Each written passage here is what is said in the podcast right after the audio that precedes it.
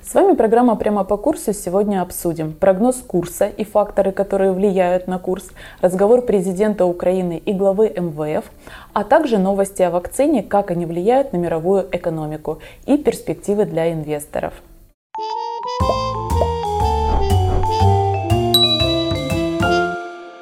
Уважаемые зрители, а перед тем, как смотреть это видео, проверьте, а вы подписаны на наш канал для того, чтобы не пропускать полезную информацию. Алексей, в последнее время мы снова видим ослабление гривны. Однако также видим, что НБУ не выходит на межбанк с валютными интервенциями. Интересно понимать, в чем причина. Э, это говорит о том, что у НБУ нет возможности на данный момент поддержать гривну или нет необходимости в поддержке гривны? Ну, на самом деле, особой необходимости выхода Национального банка в последние дни я не видел, потому что, в принципе, излишка валюты не наблюдалось, а э, спрос и предложение регулировалось фактически самим рынком. Вот. Э, нужно не забывать о том, что Национальный банк э, сейчас еще и активно не участвует в интер... с интервенциями на рынке по той простой причине, что резервы все-таки у нас достаточно слабенькие. То есть я хотел бы напомнить, что у нас сейчас 26,1 миллиарда долларов это резервы на 1 ноября. Если если еще учесть о том, что где-то порядка 5-6 миллиардов долларов нам нужно э, ежемесячно, это критический импорт, то по классике жанра мы должны иметь не менее 18 миллиардов золотовалютной резервы э, для того, чтобы обеспечить э, критический импорт за это, на этот период. Угу. Вот. Ну, а если учесть, что чистые резервы без учета обязательств Национального банка и самого правительства перед МВФ фактически составляют всего 15,3 миллиарда долларов, то особенно этой разгуляться Национальному угу. банку нет некуда. Вот, поэтому при той ситуации, которая есть, он просто предпочитает пока наблюдать за ситуацией со стороны. И, и это не его, является критическим моментом. Да. Алексей, на прошлой неделе президент Украины Владимир Зеленский провел разговор с главой МВФ Кристалиной Георгиевой. Из дипломатических заявлений с обоих сторон мы можем сделать вывод, что транш в этом году от МВФ мы снова не получим. Согласны ли вы с таким утверждением? Ну, вы очень правильно заметили, что из как раз дипломатичных очень и дипломатических заявлений фактически обеих сторон можно сделать такой вывод. Так и есть. Фактически простым языком нам намекнули на то, что, ребята, вы должны выполнить ту домашнюю обеспечения программу, которая у вас есть. Без этого мы не готовы рассуждать э, о каких-то дальнейших траншах дальше. Вот. Мы, кстати, об этом предупреждали еще в прошлой нашей передаче, о том, что, скорее всего, транша не будет. Угу. Вот. И я думаю, что самый оптимальный вариант, который Украина может получить в этом году, это приезд миссии МВФ в конце декабря, просто для того, чтобы в рабочем порядке обсудить те вопросы, которые есть, и какую-то наметить дорожную карту задачи на будущее. И то это в идеале, потому что угу. на самом деле пока действительно домашние задания Украина не выполнила, соответственно, транша не будет. Кстати, об этом сказал тот же Милованов не так давно, уже достаточно откровенно э, в своем интервью. Угу. Вот, поэтому здесь все понятно до тех пор, пока мы не будем выполнять наши обязательства, до тех пока, пор, пока мы их не выполним. Получить транш мы, транш не, будем. не будем. Еще одно важное политическое событие – это заявление о назначении бывшего министра финансов Оксаны Маркаровой э, послом Украины в США. Э, интересно, это последний шанс наладить отношения с кредитором или с чем связаны такие кадровые изменения? Ну, будем откровенны, э, тут ситуация следующая. Во-первых, надо понимать, что такое, что из себя представляют международные инвесторы, американский истеблишмент, э, европейский и так далее. Mm-hmm. Вот, э, частая смена наших первых лиц в разных министерствах, особенно в тех министерствах, которые связаны с деньгами, с какими-то финансовыми потоками, оно фактически очень сильно нервирует инвесторов, потому что они, вот даже мои американские коллеги тоже говорят, что Алексей, мы даже уже не помним, кто у вас замминистра финансов, потому что они у вас очень часто меняются. Вот. Э, естественно, это отражается на всех переговорах, потому что частая смена ну, да. Э, смена руководителей этих организаций, она, естественно, нервирует людей. Вот, тех, которые реально привыкли работать с крупными деньгами, и, естественно, они хотят иметь какие-то и гарантии и э, доверять тем людям, с которыми они работают. Вот в данном случае Оксана Маркарова, она достаточно узнаваемый в США и в Европе персонаж по той простой причине, что, будучи министром финансов, больший срок, чем, угу.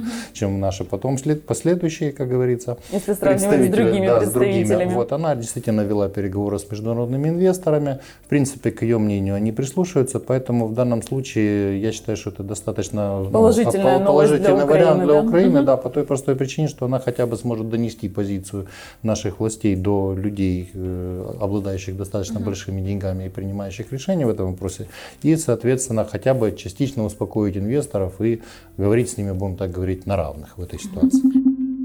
Все больше появляется информация от различных фармацевтических компаний о готовности вакцины от коронавируса. И США, Германия, Великобритания уже заявили, что в декабре будет вакцинация. Интересен момент, как это повлияет на мировую экономику и какие есть перспективы для инвесторов. Ну, в данном случае я поддержу высказывание Билла Гейтса о том, что рынки переоценивают значение вакцины, но недооценивают риски в целом в экономике, которые возникли сейчас. Ну, э, по поводу реакции рынков. Ну, как только стало известно о том, что вакцина была запущена, это Pfizer, когда первый, э, первым заявил, заявил об этом, тут же произошел обвал э, цен на золото, то, о чем вот мы предупреждали в предыдущих программах, и почему советовали какое-то время по золоту подождать. И действительно, золото обвалилось вот на текущую секунду записи нашего ролика. Э, до 1813 долларов за унцию. Угу. То есть э, еще, допустим, полторы недели назад оно было 1930. О чем это? В то же время параллельно с этим подорожала нефть. VTI, VTI, VTI подорожал до 45,3 доллара за баррель и до 48,4 подорожал бренд. Почему? Потому что все считают, что как только произойдет вакцинация граждан, сократится, естественно, объемы, грубо говоря, коронавирусно зараженных, и, соответственно, пандемия пойдет на спад, это увеличит экономическую активность, соответственно, цены на нефть начнут расти, и, естественно, это вот потребление нефти вырастет, то есть, естественно, э, это будет будет влиять на рынки. Плюс ко всему прочему э, из золота стали выходить э, профессиональные спекулянты, mm-hmm. то, о чем мы тоже предупреждали, потому что э, значительная часть инвесторов появился, появился у них аппетит к риску, mm-hmm. так называемый. То есть они стали смотреть на другие активы, а не на защищенную, будем так говорить, тихую гавань в виде золота. Ну и риски уже будут да, не такими да, большими. Но, к сожалению, в этой всей ситуации все опять забывают о исконных причинах. То есть проблемы американской экономики никуда не делись. То есть когда, в общем-то, новый президент Соединенных Штатов вступит в свои полномочия, так или иначе ему придется довливать в экономику минимум от 1 до 1,8 триллионов долларов только для поддержки экономики, это никуда не девается.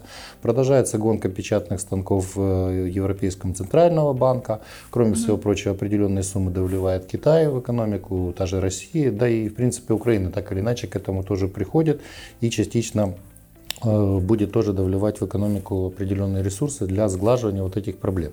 К чему это все говорю? К тому, что так или иначе, с одной стороны, аппетит у инвесторов вырос, но с другой стороны, вот именно те проблемы, именно экономические, они сохраняются. Соответственно, э, в той ситуации, которая сейчас есть, для инвесторов сейчас на каком-то этапе действительно будут интересны формы компании. Угу. Почему? Потому что они сейчас будут зарабатывать очень большие деньги как на тестах коронавируса, так и на вот этой вакцинации и так далее. Но это будет достаточно краткосрочный период. После этого у инвесторов все равно появится необходимость куда-то вкладывать вот эти огромные, грубо говоря, накачку деньгами, которые сейчас находятся в американском фондовом рынке. И вот здесь, с одной стороны, может произойти обвал фондового рынка, потому угу. что спекулянты, опять же, будут фиксировать прибыль американского, а с другой стороны у инвестора станет вопрос, куда девать эти средства. Mm-hmm. Вот. И вот это для Украины, если, допустим, рост цен на те же энергоносители для нас абсолютно негативный фактор, mm-hmm вот, потому что это будет приводить к росту цен у нас здесь на все, и на бензин, и на соответствующие, на все товары. Вот, то с другой стороны, вот именно то, что у инвесторов появится аппетит к риску, они опять обратят внимание на развивающиеся рынки, вот здесь главное, чтобы Украина успела в этот поезд, а не опять разводила руками и так далее. Поэтому то, что Маркарова сейчас будет э, послом Соединенных Штатов, я думаю, что во многом тоже связано, и ее задача будет стоять навести опять этот мостик между инвесторами и э, Украины. Угу. А можно сделать вывод, что, например, там, на ближайшие 3-4 месяца действительно одним из эффективных инструментов инвестирования это именно фармацевтические компании? Или такой срок мы не можем определить? Это, там, например, один месяц, три или на полгода? Как вы это расцениваете? Ну, я сказал бы так, что, во-первых, э, в любом времени, хотя сейчас ресторанный бизнес, допустим, в Украине, как говорится, в занепаде, потому что у нас коронавирус, угу. и там закрыта часть, э, часть этих, грубо говоря, только пока они работают на вынос. Да, да. Угу. то есть то же самое происходит в Европе. Но на месте инвесторов я бы подумал о том, что вот сейчас как раз пока цены на такого рода заведения низкие, угу. если действительно коронавирусная вот эта вакцина будет работать объективно, нормально и будет перспектива по возврату этого рынка в нормальное состояние, угу. то, естественно, сейчас самое время было бы, допустим, покупать на низких ценах вот эти предприятия. Плюс ко всему прочему, я бы хорошо подумал на месте инвесторов, тех, у которых сейчас есть коммерческая недвижимость, те же торговые центры, офисные центры, угу. потому что все прекрасно понимают, что все равно после пандемии мир изменился, многие компании уже перешли в онлайн. в онлайн, и они продолжат так работать, потому что им это выгодно. Просто, угу. соответственно, спрос на коммерческую недвижимость именно в виде каких-то, ну, те же ТРЦ, которые сейчас угу. тоже торговля товарами пошла в, в том же режиме через интернет и так далее, спрос может упасть. Поэтому коррекция, естественно, конечно, будет большая большая, и в данном случае я имею в виду и подходов инвесторов и так далее. И э, если говорить просто про фармацевтическую промышленность, я думаю, там будет взлет 3-4-5 месяцев. Потом, если, дай бог, э, с коронавирусной инфекцией мы покончим, и вирусом, то в данном случае э, оттуда опять произойдет отток капиталов, как вот сейчас произошло с золотом, вот именно спекулятивный капитал.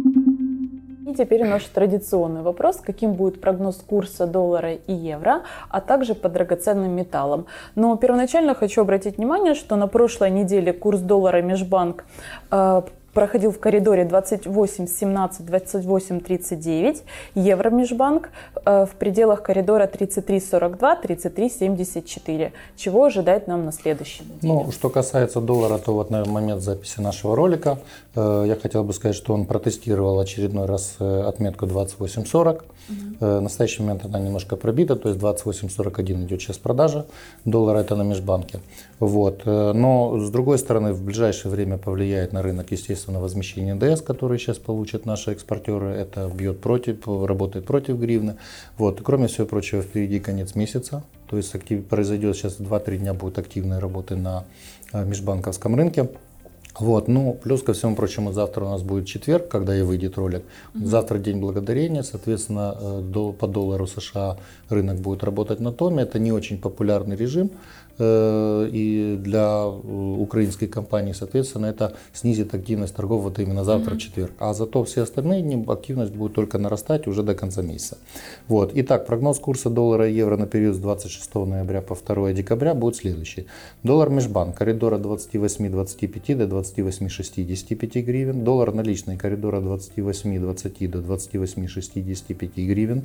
Евро межбанк коридор 33-25 на 34-10. Я бы подчеркнул, что 34.10, то есть мы про, можем пройти психологический барьер 3-4 гривны.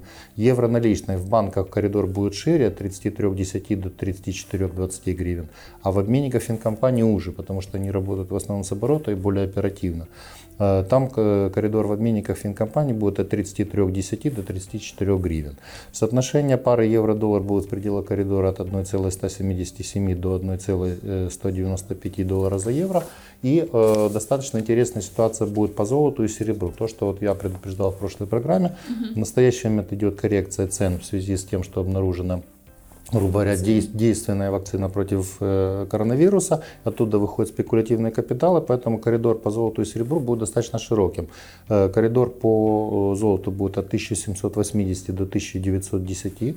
долларов за унцию, а по серебру от 22,30 до 24,6 доллара за унцию.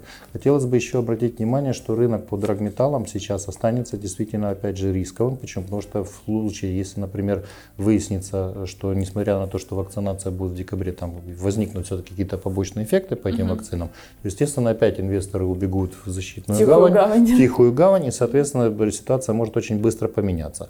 Вот. Плюс ко всему прочему, снижение цен на золото и на серебро сейчас простимулирует ювелирную промышленность, э, поскольку они постараются уже подешевле закупить, э, будем так говорить, сырье, потому что мы помним о том, что скоро китайский Новый год, и, и, будет, и спрос. будет спрос, если, естественно, э, коронавирусную инфекцию мир победит. Угу. Вот, поэтому хотелось бы еще раз подчеркнуть, что вот именно вот по золоту, вот как мы последние два, две передачи писали, уже несколько раз э, говорили об этом, сейчас инвестиции вот именно в золото становятся рисковыми. Угу. Что касается по серебру, мой прогноз остается в, в тем же самым, что в перспективе на 3-5 лет инвестиции в серебро будут перспектив, ну, очень рентабельными. Рентабель, не только рентабельными, а интересными, потому что, в принципе, спрос со стороны промышленности на серебро все равно остается постоянным и будет только расти.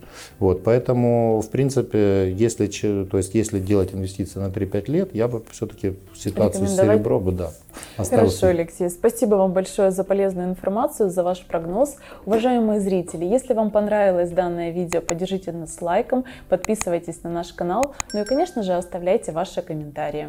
Ну, я обещаю отвечать на самые интересные из этих вопросов. Не болейте, мы вас очень любим и ценим. Ставьте нам лайки. И чем больше вы задаете вопросов, тем интереснее становится и вам, и нам. Поэтому не стесняясь, пишите, задавайте вопросы, всегда ответим. Удачи! thank you